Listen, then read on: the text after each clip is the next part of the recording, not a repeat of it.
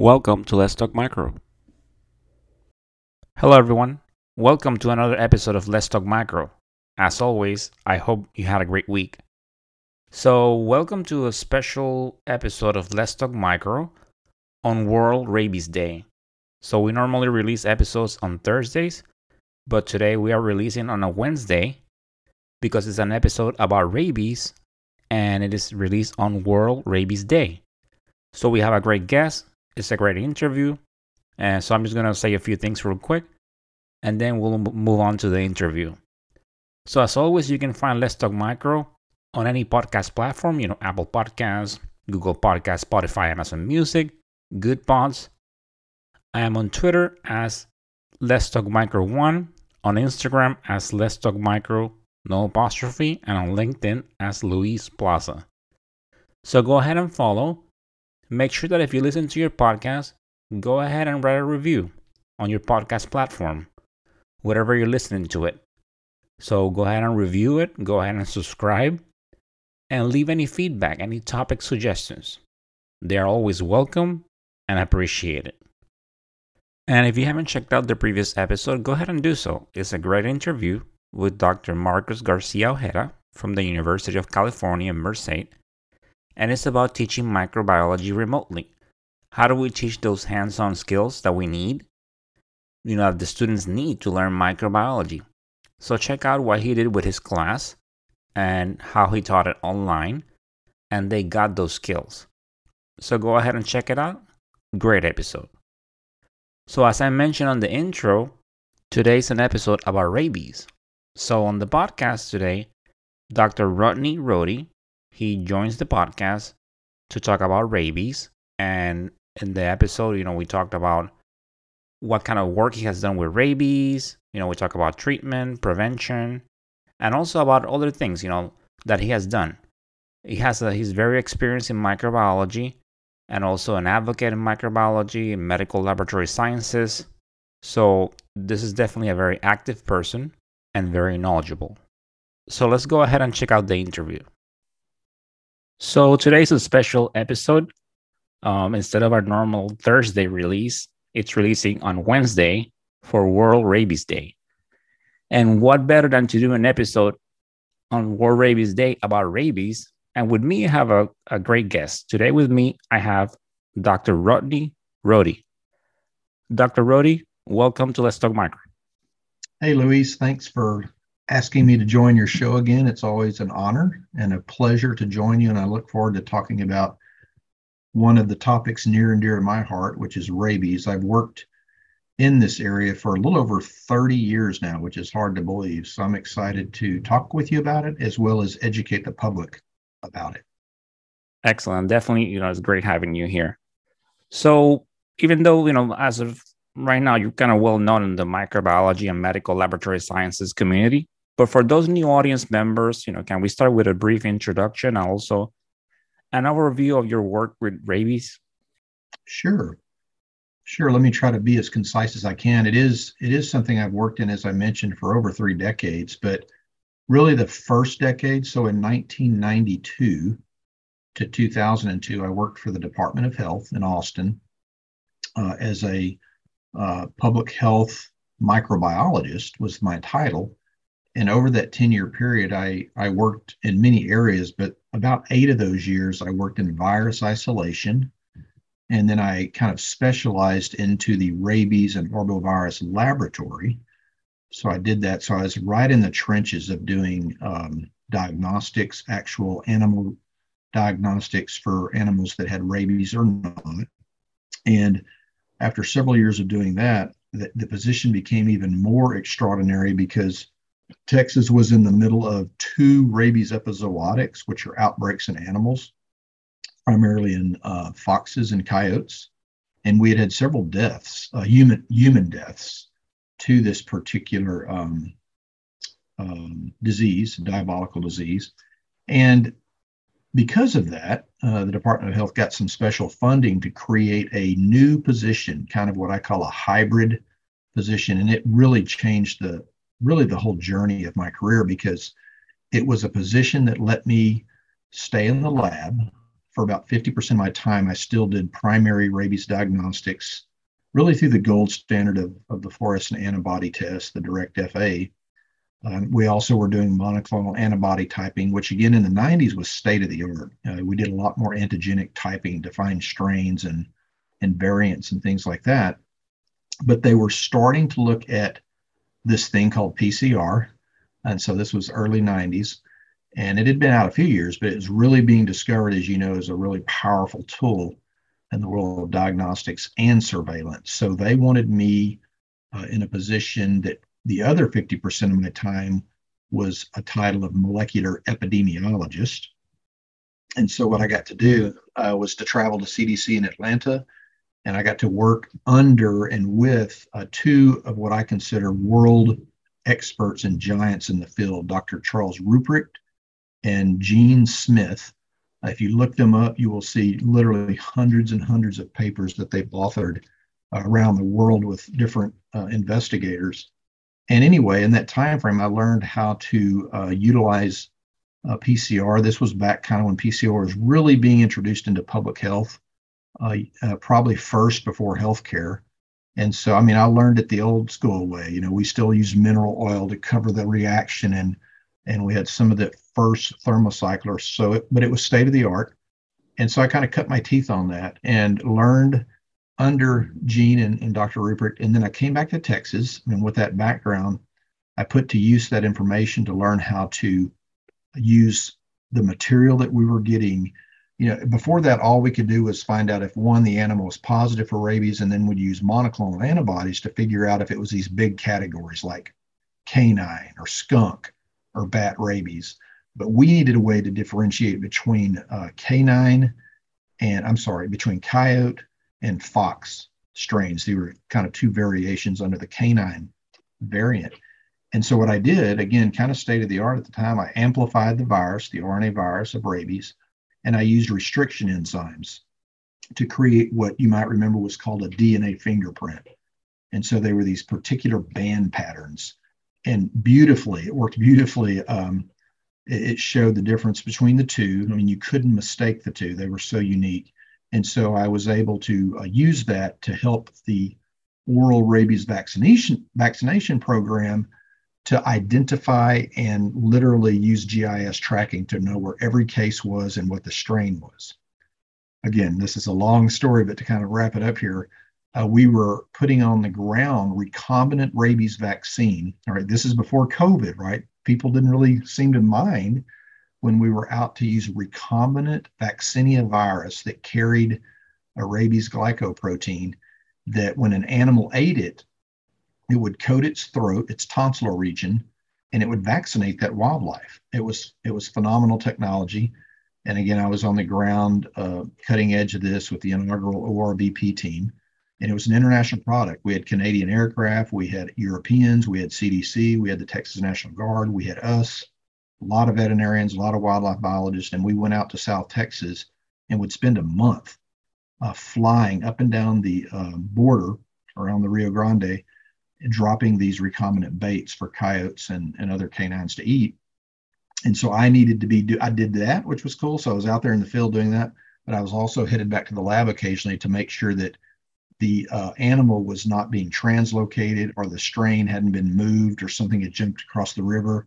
So it was just an amazing time, Luis. It was about eight years of my early career, made a ton of, of friends and networked with colleagues and in a phenomenal time. And so I always like to mention that a lot of people don't know that about me. That was really where my where my um, my early experience, I think, has really transformed my career as an educator as a mentor, and as a scientist because I, I love working on really high level international uh, or at least, you know, regional projects that allow you to make real impact in public health. And, and that's just been something I've taken right into the medical lab field. Sounds like amazing work. So you kind of you you mentioned you touched on this, but let's just start with with the basics. So what is rabies? You know, what type of virus? Any related ones? Sure. You bet. You bet. Yeah, sorry to get get going there kind of in the in the weeds, but it was just such a phenomenal project and Yeah, so let's back up a little bit. You know, what is rabies? So rabies is an RNA virus.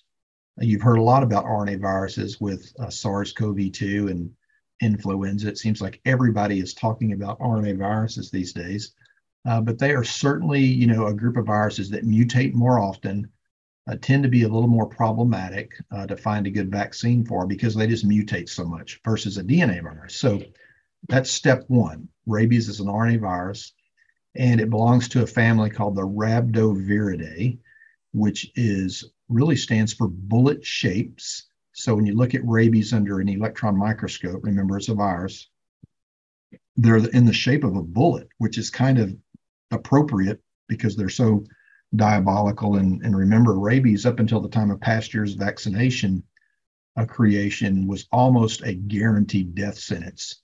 Um, if you get bitten uh, by a rabid animal or acquire through a laboratory accident or something like that, without a vaccine, once the symptoms start, it's about 99% uh, deadly. So, very scary and, and, diabolical disease.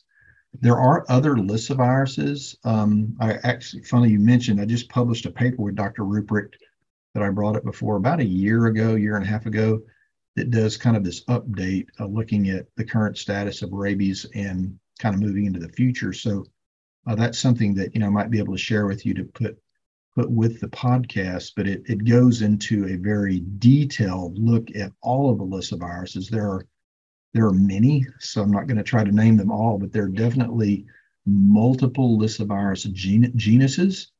And then even when you get into the one we're worried about, specifically rabies virus, there are so many genotypes, right? So we've learned a lot about that variants, genotypes in the last year or two. But with rabies, you have these big pots so you have canine, you have skunk, um, you can have um, different types of fox variation. So there's an Arctic fox up in the Canada and European area. And then within those, and bat, again, bat's a mammal, it's a warm blooded uh, flying mammal. And so within those, you can have all of these different variations, and bats are probably the most notorious. I mean, just dozens and dozens of clades of uh, viruses within bat rabies strains that kind of makes it complicated. But with sequencing now and all the rapid technology that grew out of what I was doing back in the 90s, people can really get to the get to the answer pretty quickly.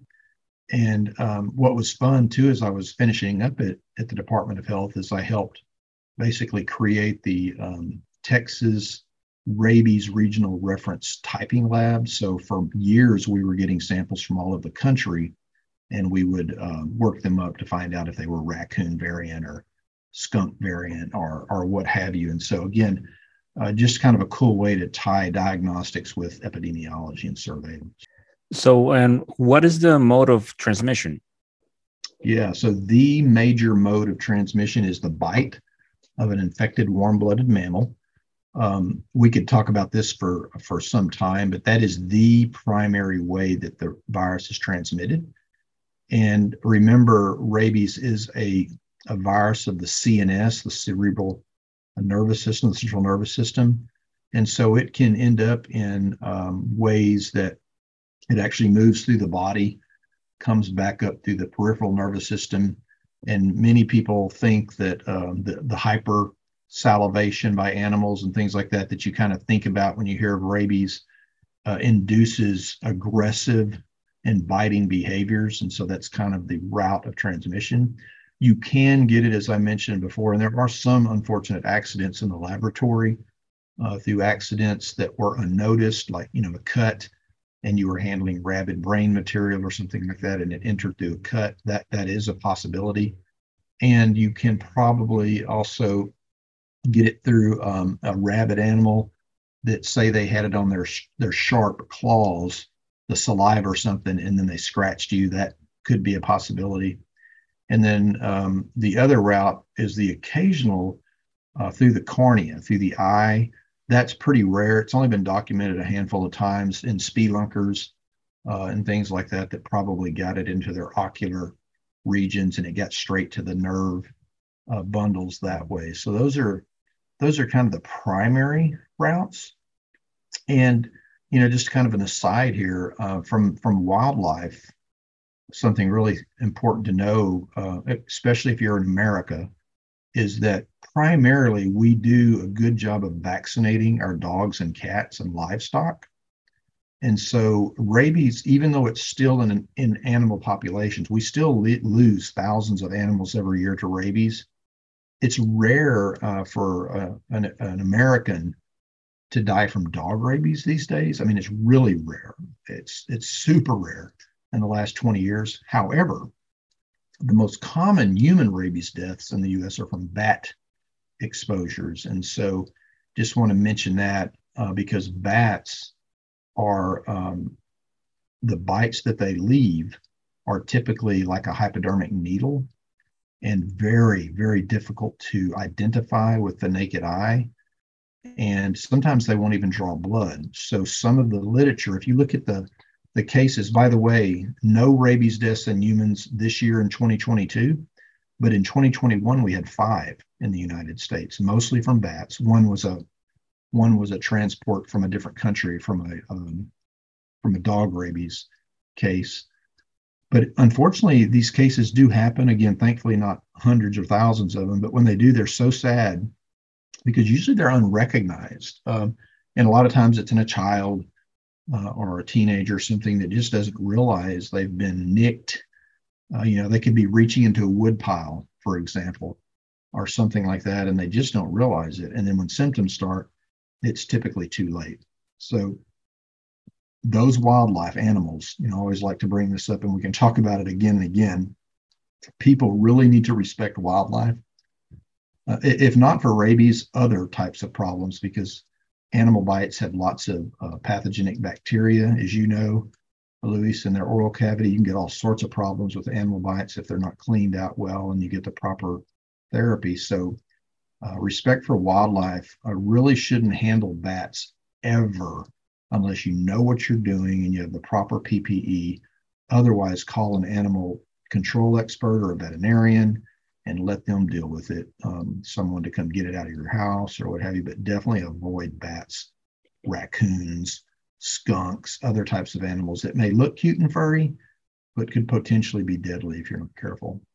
So, as far as so, do they normally, um, out of curiosity, so bats, do they normally just they're normally infected with it? They just carry it versus because you know you mentioned about vaccination of cats and dogs. So wildlife, a lot of wildlife, they typically carry it yeah, so any warm-blooded mammal can carry it, can be a reservoir, and and animals do succumb to it. So, for example, when I was again working in the field, on any given day in Texas, remember Texas is a big state, and in certain places like big areas with a lot of ranch land and things like that. So out in West Texas or or South Texas, it wasn't uncommon for a farmer or a rancher uh, to come or just anyone to come across a rabid coyote uh, or a fox or a bobcat or something like that. And when those animals tangle with, say, a newborn calf or a or a horse, a baby horse, or any horse, or uh, other, or your dog, you know, if your dog wasn't vaccinated and they encountered skunks or coyotes or, or even a bat, cats like to play with bats, especially sick bats that are on the ground. So cats can sometimes get rabies from bats too. And so, yeah, once you once you have that interaction, um, the wildlife could you know transmit it to a domestic animal. Now that's why that is again why dog and cat vaccination and livestock for that matter is so critical because those animals are kind of the buffer between humans and wildlife.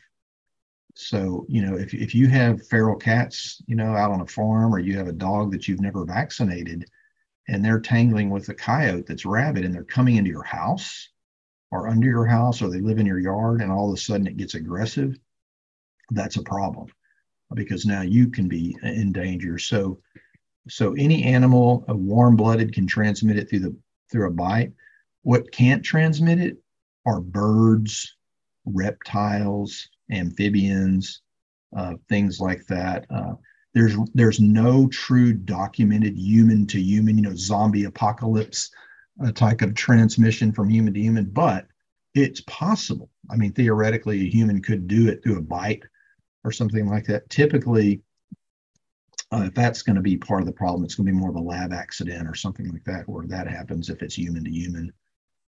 So yeah, uh, and and again, because it's such a deadly disease, it does kill a lot of wildlife, and so sometimes you would have uh, farmers or ranchers or someone sending an animal that they just found on their ranch or on the road, and and the veterinarian would pick it up or an animal control, and they'd want to find out, do we have rabies in in uh, Webb County or something in West Texas or South Texas, and so they would send it to us in Austin or one of the other rabies labs in El Paso, Houston, or San Antonio, and they would test it. Uh, but you would often see, you know, in the summer when a lot of animals would be seen out in different parts of Texas, it wasn't uncommon for us in Austin to have over a hundred animal heads delivered every day, every single day for testing, uh, including bats. So it was a pretty um, especially in the 90s during those epizootics, it was not uncommon to get 10 or 12 positive animals a day uh, during the height of those epizootics. Okay.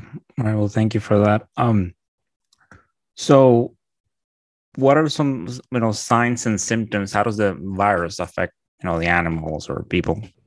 Yeah. Yeah. So I think most people, you know, when they think of rabies, depending on your age, uh, you might think of Old Yeller. That kind of dates me a little bit. That's an old classic movie that shows um, kind of the signs of rabies in a dog. Cujo, a little more current, a Stephen King movie that a lot of people kind of connect with rabies, kind of the, the frothing and hypersalivation rabid dog.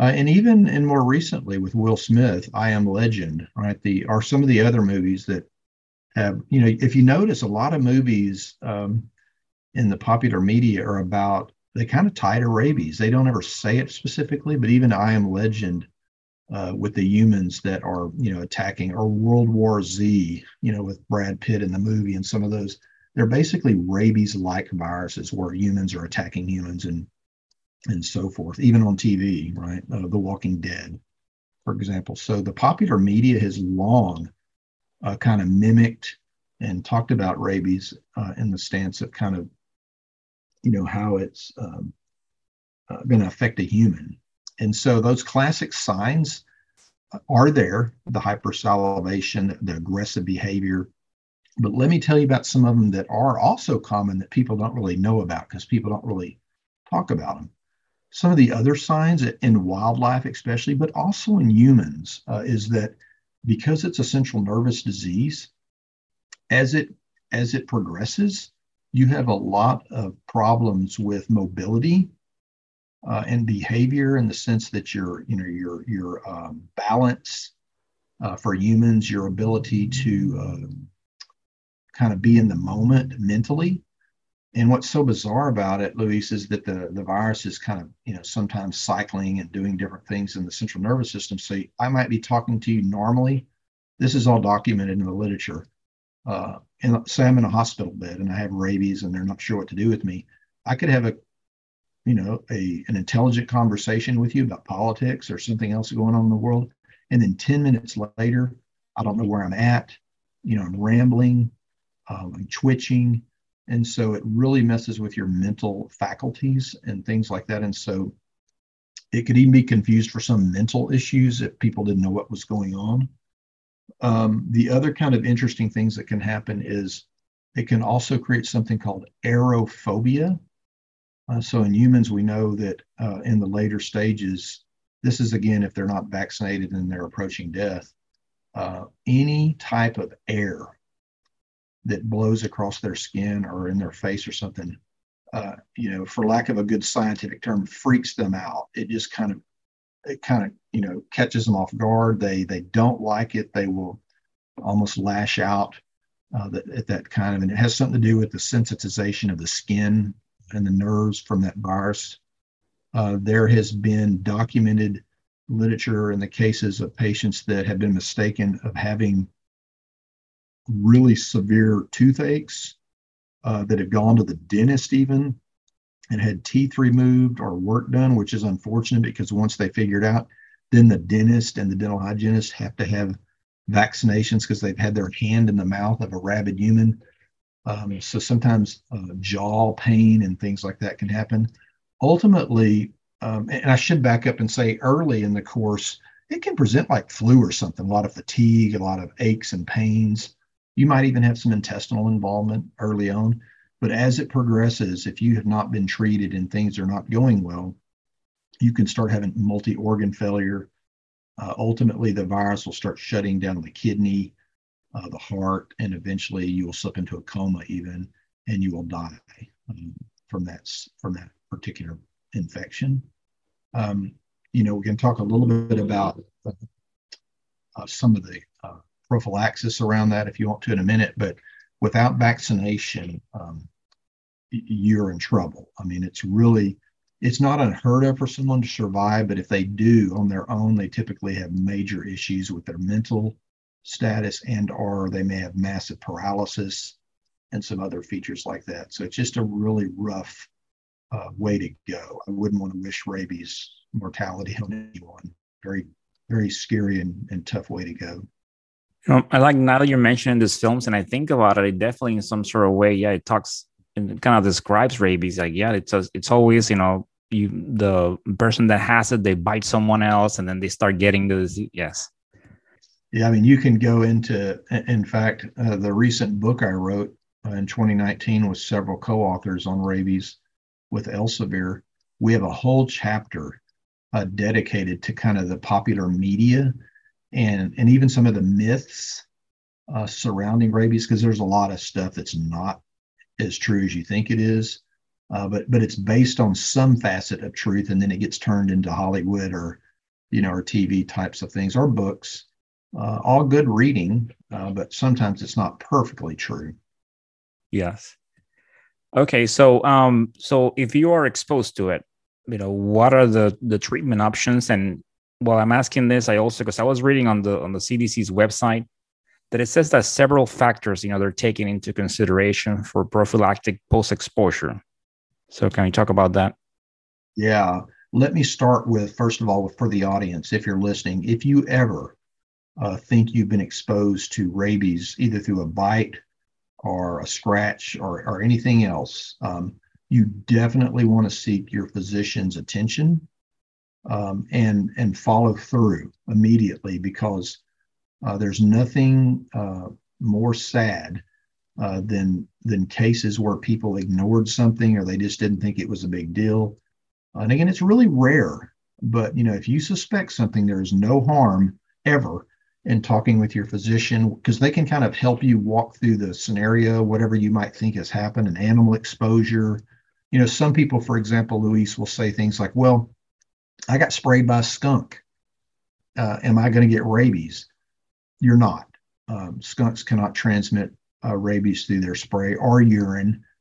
Uh, it's not a blood-borne type of infection. You can get it through an organ transplant, by the way, because rabies can disseminate into organs, and there are some sad cases of that. Uh, but generally, uh, you know, blood and urine and, and, and fecal content, things like that, do not uh, cause a problem with rabies. It's all about that bite or getting into your eyes or something like that or organ transplant. So just to kind of make sure it's paramount, it's of paramount importance that you always seek a physician's uh, care. Uh, if nothing else, just to have a sounding board to talk about it. And if you're not going to do that, then make sure you're you're talking to someone, uh, a rabies expert, or you know someone that can at least direct you to a physician, or maybe say, yeah, you need to go talk to a doctor because you may need vaccination just to make sure. Better to be safe than sorry for sure. So, um, yeah, so if you get bitten, right? So the key is if you get bitten, the first really helpful thing is if the scenario is you were bitten by a known uh, dog or cat or other, even livestock, if something happens on a farm, most people should have proof of rabies vaccination. That's still a rule in the United States that you have your domestic animals and your livestock vaccinated. And once you know that, and or if you don't know that, the animal can be tested. Uh, if they have to, they can test the animal. And if they're negative, you're good to go, right? You don't have to worry about it. And that's important to know because some people, I'm mentioning this before we get into the prophylaxis, some people, uh, for example, uh, uh a common scenario is that something will happen on the school ground or, or somewhere where someone picks up a bat, they find a down bat, and they throw it in the trash. Uh, there's cases where they flush it down the toilet when all they needed to do was send it to the lab to get tested.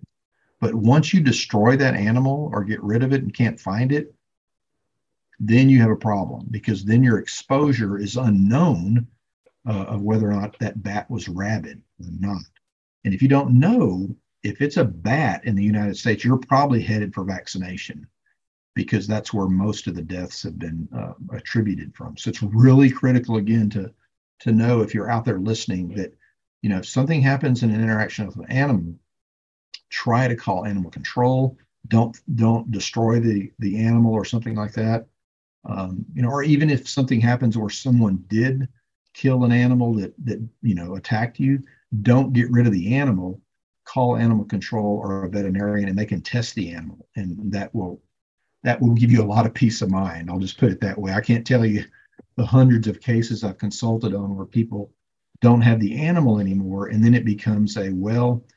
Now you get to talk to your physician, discuss the case, and decide if it merits uh, rabies uh, vaccine and, and post exposure protocols. Uh, and some people just beg for it anyway because they can't get over the anxiety of the of the of the possibility. So that's really important before we start. If you know uh, you've been bitten, or if you know you've been exposed to a rabid animal, whether you're a laboratory worker or or someone in the public, the first thing that you should do if you're right there and alone is like anything else is you actually should express it if it's not really dangerous, you should express it and allow it to bleed uh, to help excrete the virus out of the wound. Uh, wash it with warm water and soap, also something you typically would do. And if you have some type of iodine based um, medication, that's also sometimes recommended. Again, keep it in the context of the wound. If it's you know a massive problem and you're bleeding, you need to get to the ER uh, to stop that bleeding and things like that. But those are kind of some of the first things you do. And then again, if you know that it was a positive rabid animal that bit you or something happened, you're going to start uh, the vaccination series. I'm actually, uh, as I mentioned to Luis, I'm writing an article right now about Louis Pasteur that hopefully will come out this week. And one of the things that does not happen anymore, this is in the myth chapter now. Uh, you used to get rabies vaccines in the stomach, and you had to do it over a number of weeks that is no longer happening. That is absolutely untrue. It's a series of injections in the deltoid in the arm. And typically, what you do is you will get one shot on day zero. So that's when you get bit, or as soon as you can get it. That's considered day zero.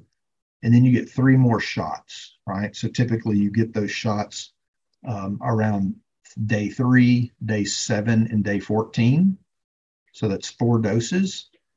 If you are immunocompromised, let's say you are massively immunocompromised for some reason, you might get a fifth dose at day 28. That's kind of rare.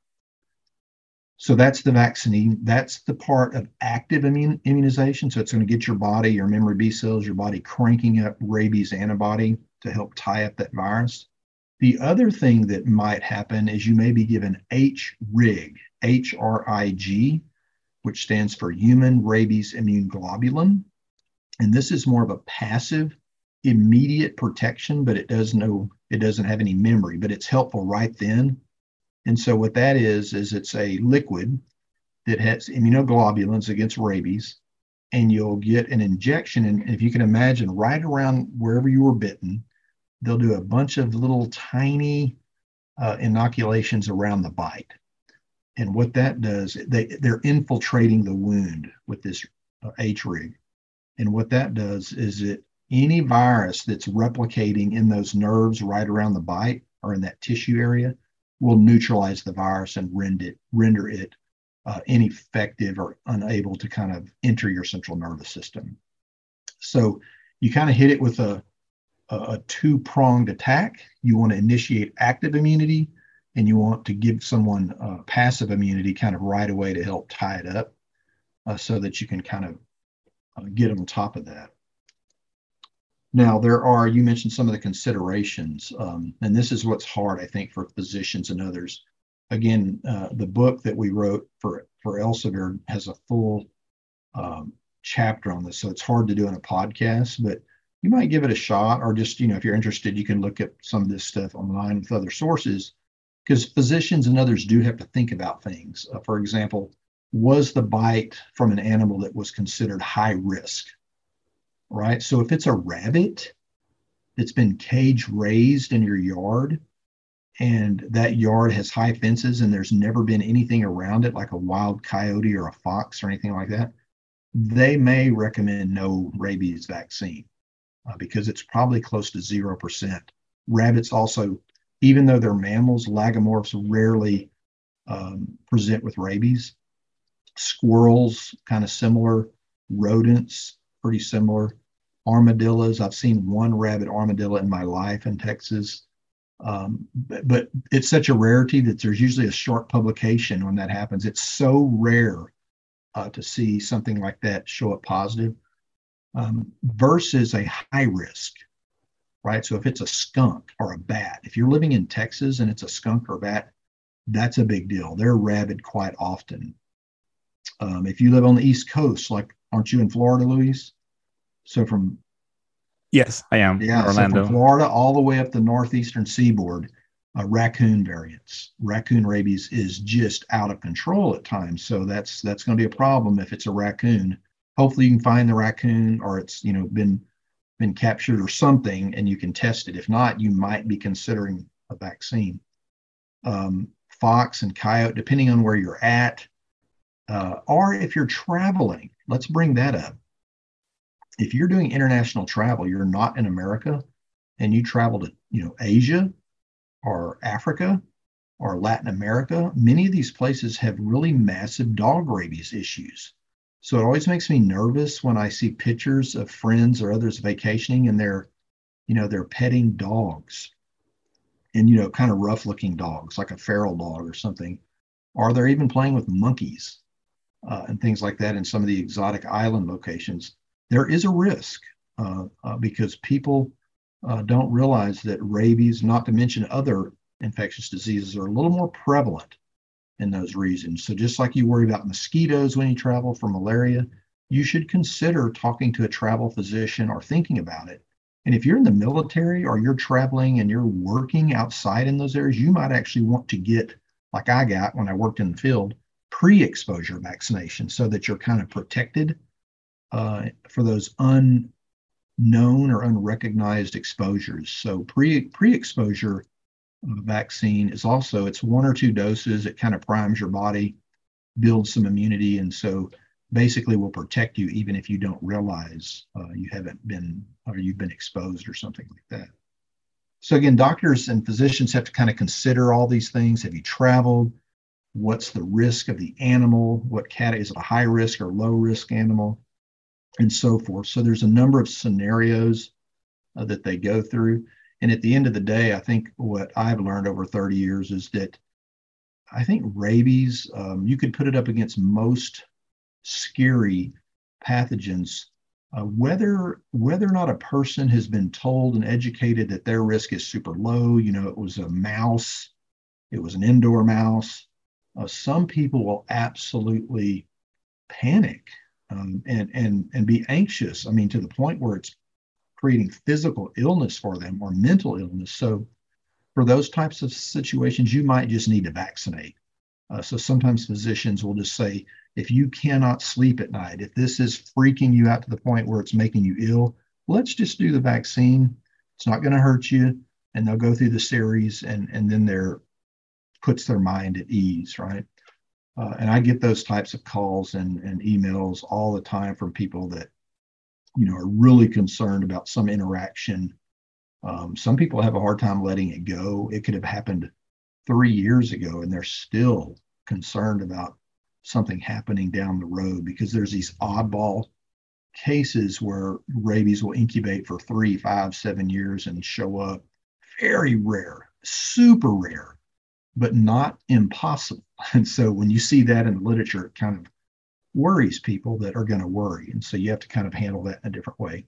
You know i like i like the fact that you said that you know when you're traveling to you know think about it and consider it because yeah a lot of people yeah you think about mosquitoes and but you and then you go to another country and then like you said you know you're petting an animal or or a monkey so you can potentially expose yourself to it yeah i mean i think everyone a, a good message for your for your podcast here, right, is that zoonotic infections are just infections from human to human. When you travel to new areas, um, you know, you know, I think you're taught your whole life, right? You're taught not to drink water you're not sure of, um, and things like that. You're taught not to play with rattlesnakes, um, but not everybody thinks about, you know, the bite of a fly or petting a, a dog, you know, in Latin America or something. I mean, you're out there enjoying yourself. You're on vacation, and everybody loves to pet dogs. I mean, I I do it sometimes, but I tend to make sure I know what I'm doing and where I'm at. Um, I'm certainly not going to approach a feral animal um, like I might somebody's pet. Like if I'm like if I'm in in the UK traveling and I'm visiting a family and they have a pet animal, I'll probably play with that animal. Uh, but if it's out you know, in some other exotic part of the world and I'm coming across, you know, feral cats and dogs and and whatever, I'm not going to handle those. And I'm also going to be careful, like you said, with insects because of vectors like mosquitoes, flies, and ticks. I mean, those of us in microbiology and infectious diseases know the danger, but even we can be a little lax when we travel. Sometimes we kind of forget uh, that we're not you know, we're not in Kansas anymore and we're traveling outside of our sphere and our area of maybe what we think is controlled and safe, but it may not be. Okay. and you have talked about you know vaccination. So just to summarize it for the audience, uh, let's talk about prevention. What can we do? Always important, right? The old adage that an ounce of prevention is worth a pound of cure. Uh, if you can do anything to avoid infectious diseases, prevention is the way to go from both a, um, you know, a, um, a wellness and a peace of mind, and also financially, probably. So, always want to think about prevention. So, a lot of what we've talked about, let's just hammer home the points. Um, never, ever, in my opinion, should you handle downed or sick bats. And I would say just bats in general. Now, there there may be individuals out there, and I I have great friends who work in bat ecology. They do nothing but bat research. Bats are amazing. Uh, I love bats. They help pollinate flowers. They keep insect control down. They they're part of our ecosystem. They're amazing animals. And and when you read the literature, it's true. Less than one percent of bats, and let me put this in quotes, healthy bats will ever have rabies, pretty low percentage. However, when you're talking about downed or sick or odd behaving bats, sometimes up to 10% of those are rabid. That's been my experience with the data that I've worked with in Texas for decades. Sometimes as high as 15% of downed bats. 10 to 15% has been my uh, type of experience with downed or sick bats. So that's a different risk, you know, of handling or picking up a bat. So I would be, I would just say don't call an animal control officer or your veterinarian. If you can't help it and it's, you know, something inside your house and you're concerned that it might get near your child or something like that, then definitely be careful with the sense of use something like a bucket to trap it on the floor or on a counter, wherever it's at you know, don't pick it up. Don't interact with it with your bare hands. Uh, if you're gonna mess with it, put on some super heavy gloves, uh, not not your bare hands. And I would really even avoid that. I would try to trap it in a bucket or something like that, and then don't throw it away, uh, because that's when the the animal could be sent for testing if you're concerned. Again, some of the literature, Luis, some of the sad cases have been when small children were left sleeping in rooms with open windows uh, and things like that. And nobody knew um, that a bat had come in at night or something and, and bit the child or something like that. So really, really rare. Uh, but you want to test the bat if you see see it in a room in the house and you're not sure. Get the bat tested uh, because you might want to consider vaccination. Other prevention. So that's the big one. Uh, and we've already talked about wild animals. So be really careful around wild animals uh, in general, right? And teach your children uh, to respect wildlife and bats included, just like you would with snakes uh, and things like that. That doesn't mean I'm saying all animals are scary and you should not work with them. I'm saying educate yourself and know what you're doing if you're going to be involved with animal um, handling. Um, other things to think about is um, if you are traveling, as we talked about, or if you're entering a workforce where you might be working with animals, and typically you don't even have to think about this. If you go to vet school, if you're a wildlife biologist, if you're a bat conservationist, uh, if you're a medical uh, laboratory scientist, if you're a, a, public health microbiologist, someone who's working in these areas uh, or in the veterinary kind of fields and, and research, you're probably going to get a pre exposure vaccine. Um, so if you're thinking of that, you should probably have that pre exposure vaccine. If you're traveling, you probably don't need the vaccination unless you know it's something where you're going to be there for two years and you know you're going to be working side by side in certain areas that can be really dangerous i think the military sometimes might fit that category if you're doing certain things uh, or other types of fields uh, in agriculture or, or animal uh, type of care you might be you know thinking of something like that. Uh, the other thing around prevention is just education. Uh, and so we've talked a lot about it today, but you can do your part, uh, whether you're a parent or a teacher or, or anyone for that matter. You can talk about it if the um, experience arises around wild animals or, again, certainly bats in the United States and things like that, so that you can help educate younger children or those who just don't realize that there's a risk involved with handling some type of animal or bat. And so that's the primary ways uh, for prevention. If there's an interaction, as we've already talked about, then that's a different set of, of criteria that you need to talk to a physician about. Okay, so and then we mentioned, you know, we're doing this this show, this episode, it's uh, playing on World Rabies Day. So, uh, Dr. Rohde, so for the audience, so what is World Rabies Day? World Rabies Day. Yeah, thanks so much again, Luis, for um, allowing me to kind of discuss this. So, uh, World Rabies Day uh, has been going on now for probably a decade, maybe a little longer. And it's uh, been chosen to be September 28th, which is tomorrow for your show. And that has been deemed as World Rabies Day. And it's really been a global health observance. I think it started around 2007 or so. Uh, and it's really there to raise awareness about the world's deadliest infectious disease and to help bring partners and others together to collaborate uh, and to do what we're doing right now. So I appreciate your ability to use this platform to enhance prevention and control efforts really globally. And this day was chosen, Luis, because uh, this is the anniversary of Louis Pasteur's uh, death.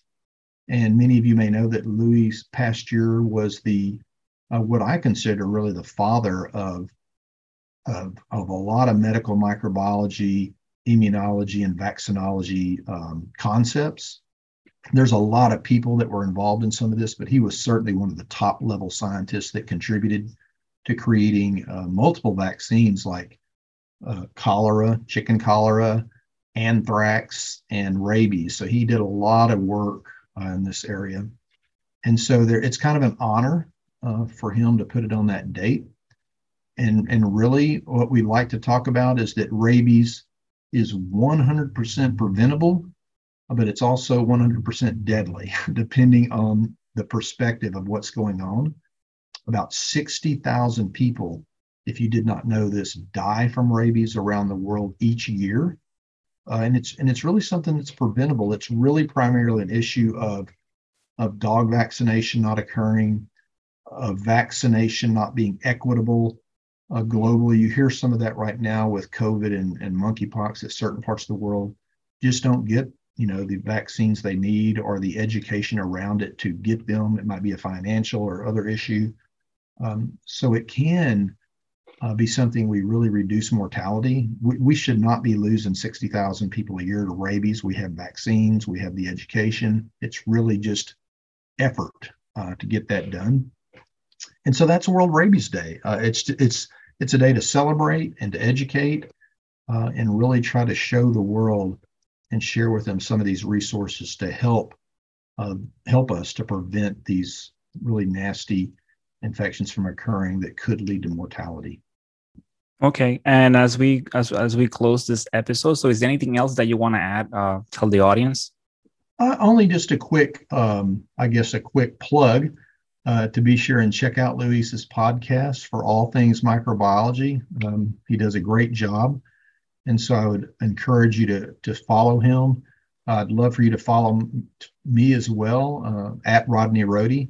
And um, feel free to Google me or, or go to my website. I have a ton of rabies uh, education and research uh, types of resources for you to look at.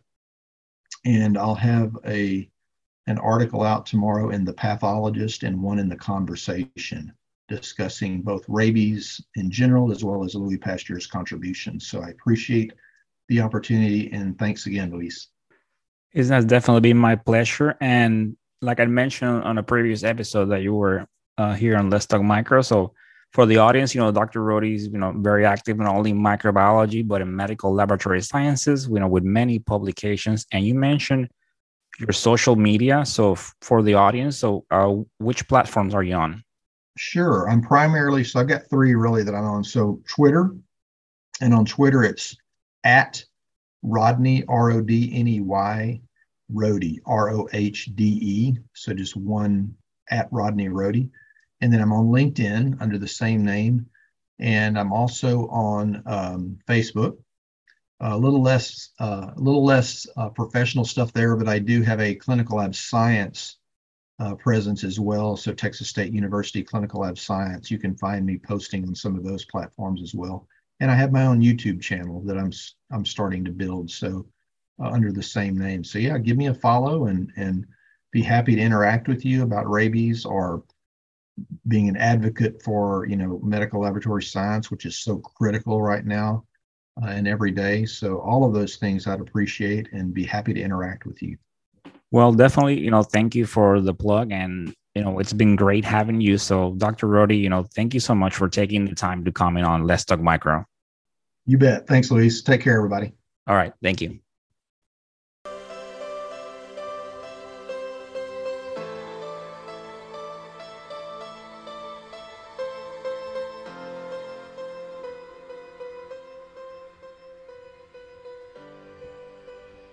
And that, my dear audience, it's the end of this episode. I hope you enjoyed this episode about rabies. I definitely enjoy sharing this information with you. What a great guest, Dr. Rodney Rohde. As always, continue bringing that passion to what you do. I keep emphasizing that we do such great work, such an amazing work. So please continue bringing that passion. And as always, stay motivated, stay safe, and of course, continue talking micro. Until the next time, bye.